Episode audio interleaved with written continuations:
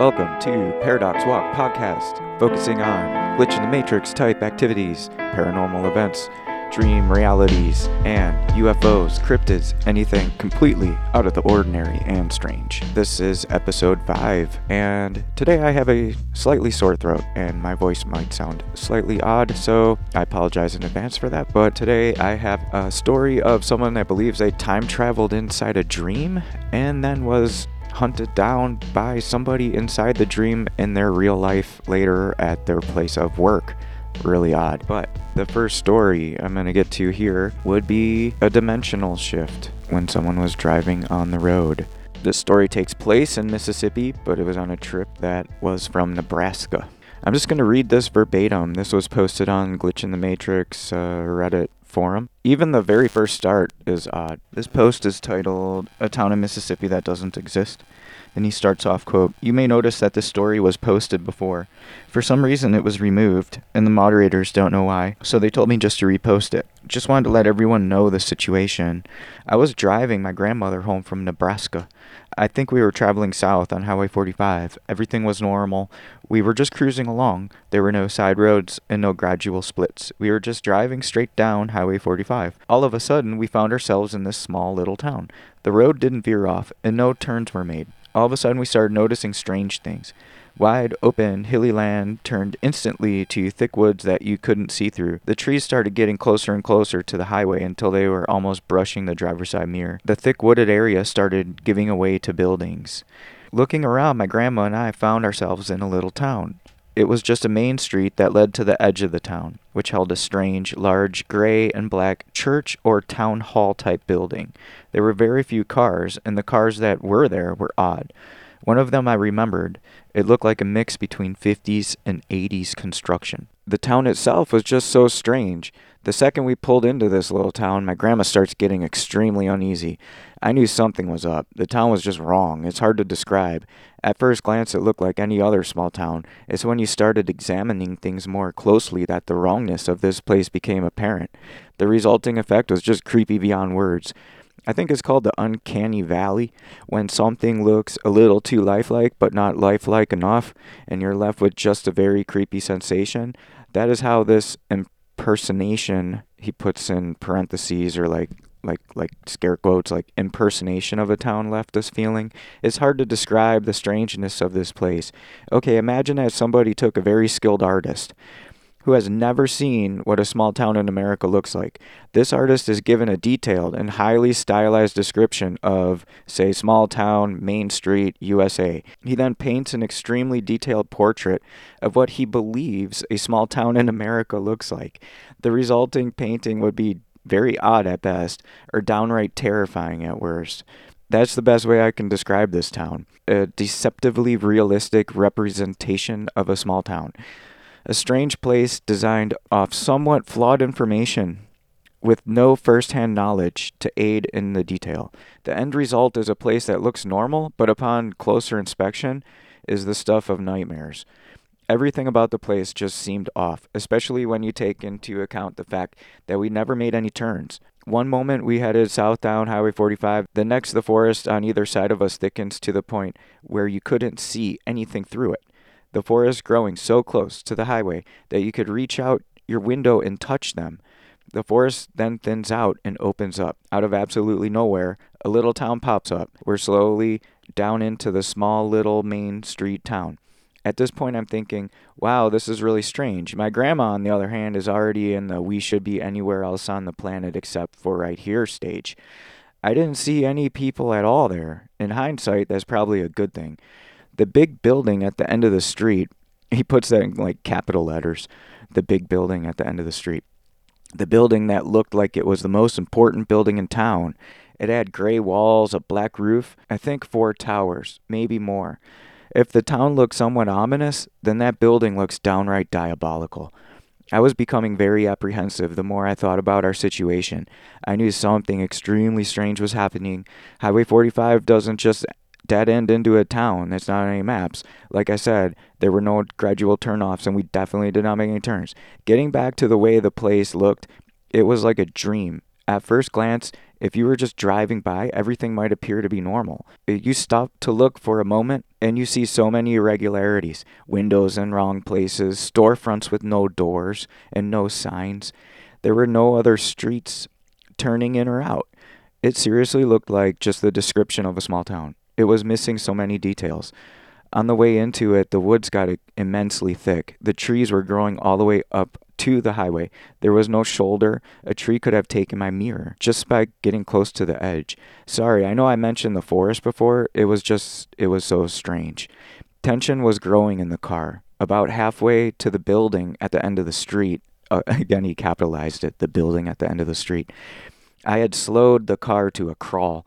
My grandma in the seat next to me was absolutely freaking out at this point. To her credit, she was doing it relatively silently, just terrified and shaking, saying, We need to leave, we need to leave. I guess I'm lucky that my grandma was with me. If I had been alone in that place, curiosity would have absolutely gotten the better of me, and I would have definitely gotten out to explore. It felt like we were in a place that we, we were not supposed to be, a place that we weren't supposed to know about, that human eyes were not meant to see. It was like this mask was put over whatever was really there, just in case any uninvited guests showed up. All they would see was a strange small town. I don't know how we ended up there, a place where people aren't supposed to be. If I'm right, and what we saw was just masking something, then how terrifying would the truth have been? Thank you. So, thank you, Grandma. You probably saved my life because I would have absolutely had to have explored that place. I did a two point turn. If you don't know what that is, it's when you pull close to the right side of the road, you put your car in reverse and turn your wheel all the way to the left. You hit the gas and your car spins around backwards. You hit the brakes right before you go off the road on the other side. Drop it in the drive, turn your wheel back to the right, and hit the gas. Two points, reverse then forward. We start driving back up the street that we come down, and I honestly didn't know, even know if this would work. I had no idea how the nature of this place worked. I was half afraid that we would be stuck there. But soon the strange, odd looking buildings gave way to the thick forest, the forest that was almost touching the highway. After driving through this for a while, the trees started clearing out a bit. We drove until the highway went back to normal, with the trees far off the highway and the forest not so unbelievably dense. I continued driving north until I saw a sign that said I was going north on Highway 45. I made a U turn and started heading back south down Highway 45. All the way through, there were no turnoffs. There were no merge lanes, and there were no slight turns I might have mistaken for the main highway. Once driving south on Highway 45 again, nothing else weird happened besides not seeing any turnoffs and never coming across any unnervingly dense woods. Grandma was shaking. She and I both knew something out of this world had just happened. I don't know what town we ended up in, I do know that there's no such town in Mississippi. I checked. So this is one of my bigger glitch stories. I would absolutely love to know if anything like this has happened to anyone else out there. And once again, thank you, Grandma. So this one is the glitch story from my intro. So this story here I found on Reddit about dream realities. I don't know what else to call that. I don't know if I coined that term or what, but it's like where uh, something that you dream about kind of bleeds over into your waking life or somebody witnesses something that someone else dreamed about. Two or three of them I've had on this podcast. I think my first episode had that. So I'm just going to read this verbatim. He says, I'm posting on a throwaway because I feel like I'm being hunted or something. Healthy dose of paranoia, I guess. I work night shifts in a group home with mentally handicapped individuals. Basically, I watch over them as they sleep. So last night, a power switch turned on without provocation. It's a pretty hefty switch, and both I and my coworker were kind of perturbed by it. Not a big deal, he's into odd stuff. I'm not. I brush it off as whatever. Today, or rather yesterday afternoon, I don't know when this was posted, I didn't look, but writing the next day, I was sleeping and I dreamt I was hopping through different timelines of myself. What makes it weird is I usually don't dream. I very rarely have vivid dreams, and the ending where I was looking in the mirror and said, This is going to seem like a dream, but when you wake up, call your cousin and look out for watchers and copycats. Good night, little boy. I woke up freaked out and called my cousin and asked if she has had any time traveling dreams recently, and she said, Yeah, just this morning. Maybe I should have pursued answers, but it, it was so out of any conversation we've ever had, we laughed about it and switched topics. I chalked it up to coincidence and me being crazy and went about my day. Last thing is, I'm at work now And about 10 minutes before writing this, I went to go turn off the light to a nonverbal. That means, like he has in parentheses, very few words, repeats nonsensical babble. I go turn off a light in a nonverbal client's room, and he very clearly looked me in the eyes and said, Good night, little boy. I said good night and shut the door, but I am genuinely spooked. I'm usually skeptical to coincidence, but I'm freaking the F out right now. What the F are watchers and copycats? What in the flying F do I do? I'm going to read the next one. So, this person said, I've had at least one similar dream, and though I don't really know how I feel about putting it out there, I feel like I should try, if for no other reason, just because of the similarities. The topic of watchers was touched upon in my dream, but I don't think I want to say how. What I want to say is that it became entirely clear after a point that I wasn't allowed, like, quote, I wasn't allowed or supposed to be doing what I'm doing in the dream. Which is to say, I was willfully changing the scenery until I landed in a very strange dreamscape. I don't know if I can do this without details, but I'll give it a shot. Pardon my purposeful ambiguity. I haven't decided if I want to share this in its entirety yet. I was lucid in the dream before I ended up exploring this really strange place, meaning that I stopped switching the scenery up and had to look around. I know you said your dream was vivid, but I felt felt it important to say that I was lucid for mine. I felt as though I was being watched and then hunted in this dream. I was definitely hopping not only destinations but also time periods. This is one of the only occasions where I was aware that I was hopping around time periods. I only noticed one other person who had any seeming thought but didn't recognize them, and to this day I don't think I've met them here. Our conversation was not about recognizing each other and the fact that no one else seemed to be absorbing any information. Think sleepwalkers. There was a lot of information to absorb, so it was very strange when I could only get the attention of one other person. And everyone else seemed to be paying no attention to what was happening around them. This person did want to talk, but apparently couldn't for very long for fear of something? Question mark. I don't much care for rules, so I continued to babble and ask questions and draw a lot of attention to myself in the process. I lost sight of her during my scrambling of rooms. After having followed through two other rooms, I lost sight of my mark and I just went into the third room. I don't know how to describe it, but if but it's like I knew I shouldn't try to stick out after having followed this person through two hallways and two rooms. Very shortly after I spoke with this person, I was more or less forced to wake up by what I can only describe as a hijacking of my dream.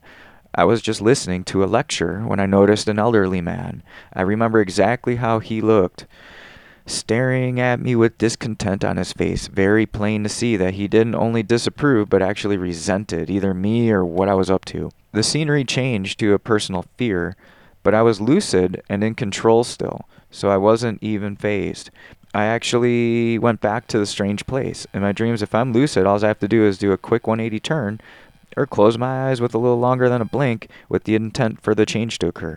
Usually, this is a bit of a gamble, but I can occasionally kind of sculpt parts of what I'm about to see with intent. Generally, I lose lucidity before I lose control. Right here, I lose control, but I knew I was still in a dream. I was surrounded by one of the people upon my arrival. By this I mean one of the people multiplied and surrounded me, very much like Agent Smith, like the Matrix 3 when he made copies of himself and surrounded him.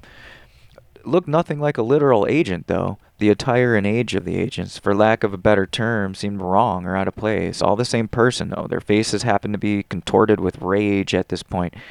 After having read through comments, I feel like this might be of interest, like unbridled rage. They were very pissed off and couldn't exactly hide it. And I got the direct impression I had worsened things by coming back from what I should have awoken me the first time. I get a little bit freaked out and then I lose control. Still lucid, but no longer in direct commands of what's up. I've been kind of going with the flow for a while up until this point. I've been thinking this is why my dream degenerated. I even wrote that as a footnote. I'm being very ambiguous on purpose, but basically at this point, I'm transported back to my personal fear, and then I'm stuck there instantaneously. One moment I'm in this place, the next I'm in the other. This part felt a bit too real for my liking, but I woke up regardless, shaken by the in dream death, but not too stirred so as to not grab my journal. I then recorded as much as I could recall. It's still an unsettling read for me, I kind of want to post it now after reading about your experience. I wonder how many other she starts talking about other stuff. But at first, they chalked it up to an overactive imagination, but it seems so foreign to the setting and the people and the stuff. I don't know what to think about all that. I mean, I mean, dreaming, especially when you're lucid, that's just like your consciousness being kind of pure and out there. So who knows what's possible, right? All right, I'd like to thank everybody for checking out the podcast. And the music has been Downbeat 88. The intro song is The Dark, and the outro song is Moment of Peace, and that's Downbeat and the numbers 88. Those are available for free to download on Patreon. So thank you so much. And any weird stories you want to email to me and share and have me read them on the air is the email is paradoxwalkpodcast at protonmail.com. All right, thanks so much for listening. Have a good day. Bye.